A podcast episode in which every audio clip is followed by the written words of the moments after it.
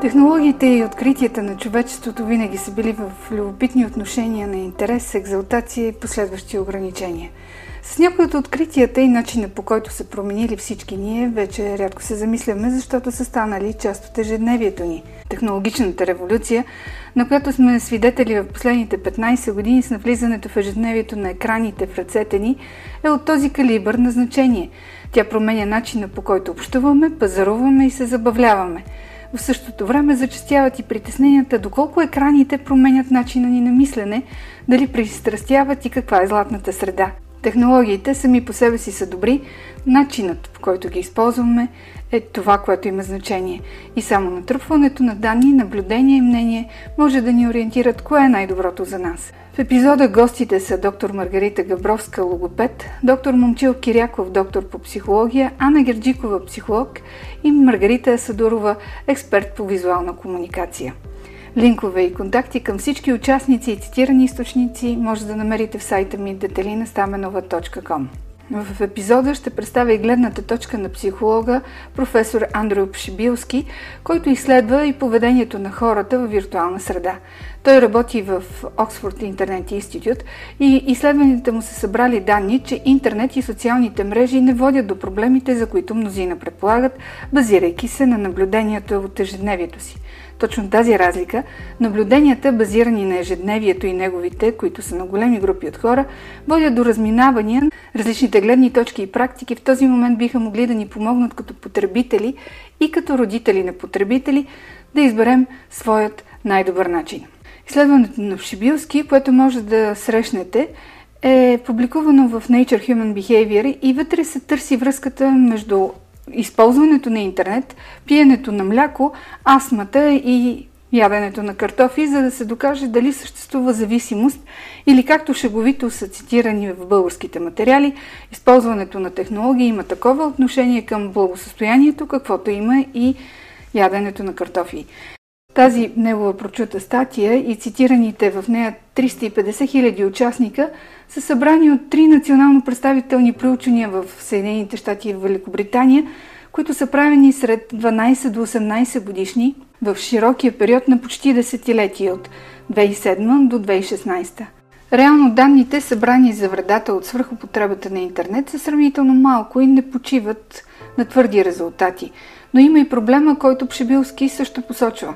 Много хора трудно сами са в състояние точно да определят общото време пред екраните си. И в този момент, докато ние се колебаем, има няколко индикации, че прекаляването има своето изражение. И то може да се види тогава, когато се опитате да вземете телефона, този биберон в ръцете на мнозина. Така и в отношенията с тинейджерите, новото няма да излизаш една седмица, е зловещото взимам ти телефона. В изследването на Нета Лайнштайн Шибилски са посочени данни за това, че негативният ефект от употреба се появява само при 0,5% от хората, които прекарват повече от две трети от времето си будни онлайн. В сайта ми може да намерите линкове към изследванията. Сега идва ред на гледните точки на специалисти, които не са правили метаанализи на чужди данни, като професор Пшибилски, но споделят от своят личен опит – и професионален. Доктор Ана Герджикова, доцент по невронаука в катедра по психиатрия в университета в Синсинати, разказва за едно предизвикателство, което тя приема да направи със своите съседи. Започнах да, да водя разговор с моята съседка по повод а, филма в Netflix, а, който беше за Фейсбук. Превежда се Социална дилема на български, мисля. А, тя ми сподели, че го е гледала с а, семейството си и а, оттам е започнал разговор с приятелки в квартала за това всъщност колко много време прекарваме на интернет и на телефоните си най-вече под една или друга форма. Съседката ми е жена, която седи в къщи, има 4 деца, 4 момиченца на възраст, може би между година и половина и 7-8 годишно е най-голямата. Разказваше ми историята как най-малката и дъщеря, която е на година и половина, и видяла телефона някъде из къщата и го занесла и го бутала в ръцете и тя ми казва, аз нали, поех го, обаче нали, по никакъв начин не бях чак толкова ентусиазирана да го взема и казва, детето ми го бута телефона в ръцете и ми го дава с идеята, че ни трябва да го вземеш. Това е нещо много важно за теб. Тя казва, там започнахме да мислиме с другите приятели, контекста на социална дилема филма, колко всъщност страшно много време прекарваме пред екраните си и как дори най-малките деца, дори дете на година и половина разбира, че телефона е неразривна част от майка му и като види телефона разделен от майката, се притеснява. Та по този повод започнах, започна идеята с предизвикателство, така наречено, да видим дали можем да си намалиме времето на екран. А, нейната идеята на Моли беше да, да сложиме телефона, като се приберем в къщи на място, което е видно за всички членове на семейството. Т.е. телефона не изчезва, там е, обаче обърнат наопаки, т.е. Не, го, не виждаме какво се случва на екрана. Чува се само звънене, защото тя като ми го каза, това моята първа идея беше, ако има нещо спешно. Аз имам тинейджери и по никакъв начин не мога да си позволя да съм без телефон през цялото време, часове наред. Те каза, телефона е на, на звънене режим. Хората знаят, че ако им е толкова зор да се свържат тебе, трябва да звънат по телефона. И когато телефона звънне, го вдигаш, разбира се. Обаче иначе седи с гръб. Времето, в което прекарваш със семейството си, просто не го вдигаш. Тоест, третираме телефоните както едно време стационарните телефони за по-възрастните хора в аудиторията. си спомняме времето, когато телефона седеше на масичка или на стената закачен по-късно и за да говориш си седиш там прав до стената, защото телефонът е свързан с кабел нали, до, е, до стационарния апарат.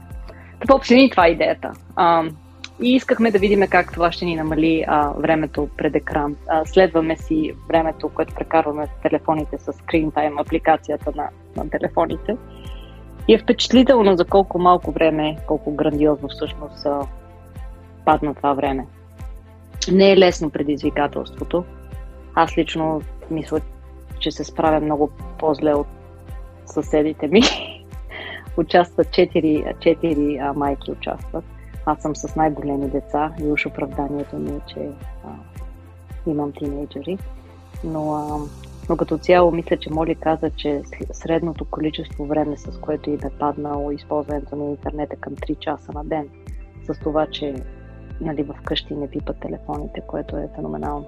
Биографията на доктор Анна Герджикова включва и докторантура по невронаука, а причината, поради която я потърсих за подкаста, беше статията й Последни достижения в невронауката по отношение на развитието на мозъка на тинейджерите и излагането им пред екраните.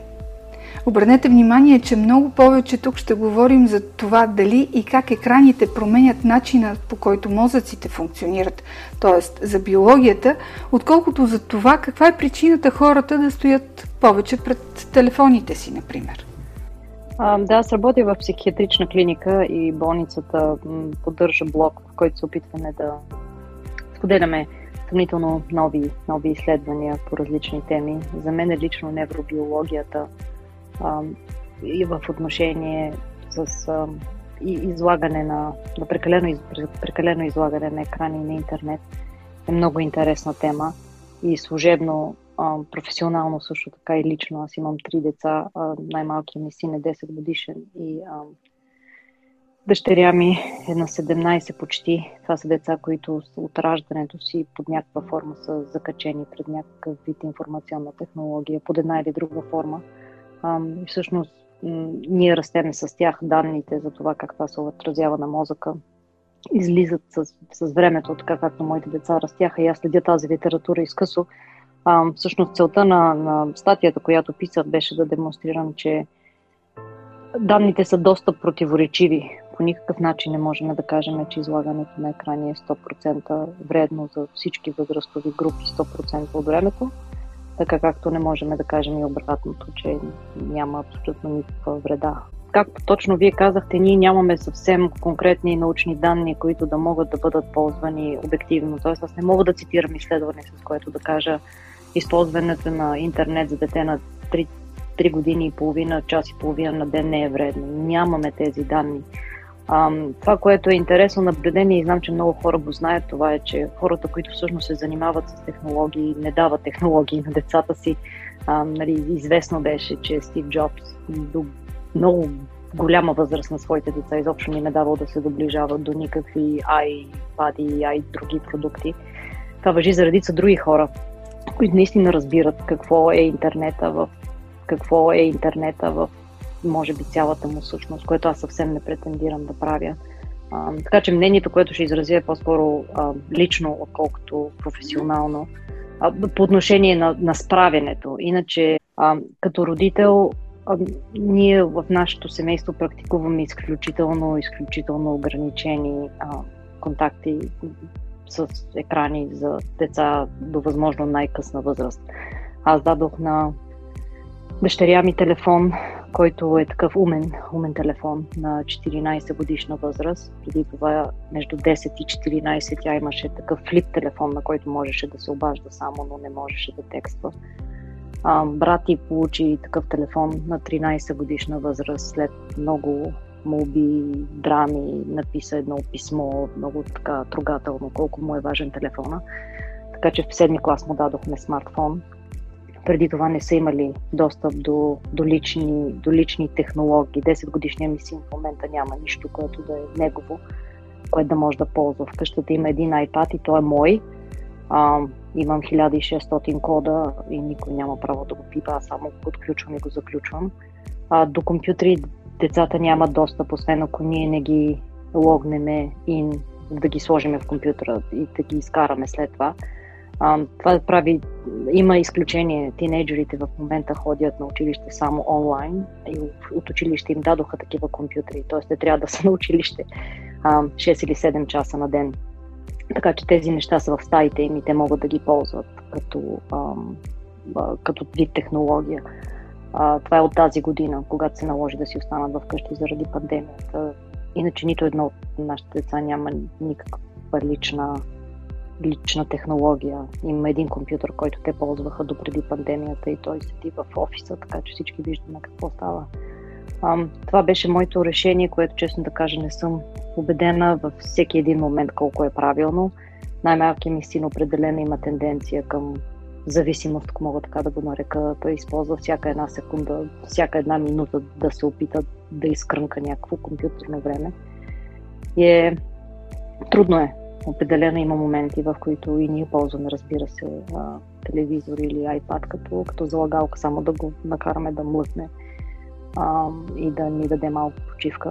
Но като цяло нашето семейство практикува много, много ограничена интернет диета.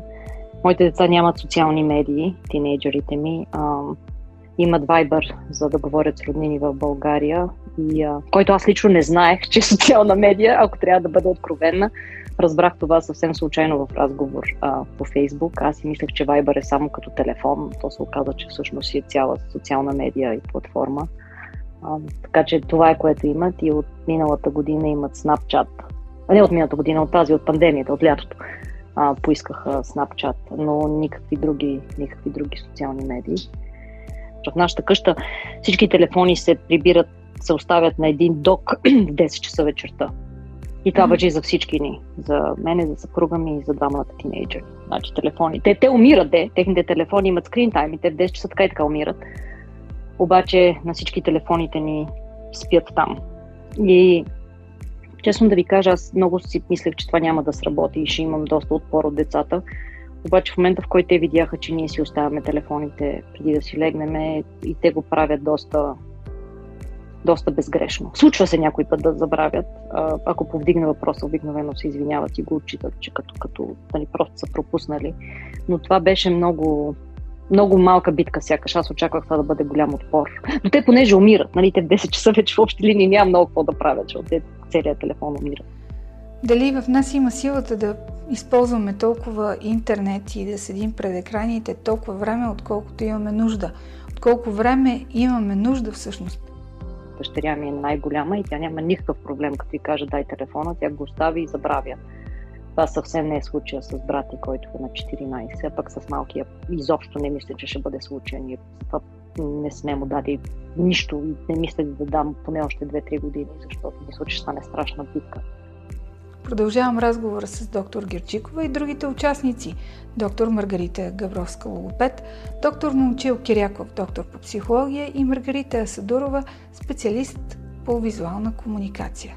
Моето наблюдение е, че децата знаят на някакво ниво, някъде в душите си, че, че това нещо им пречи. И т.е. прекаленото прекарване на време пред това нещо им пречи. И са склонни да, склонни са да работят за, за ограничаване на това, поне в моя опит.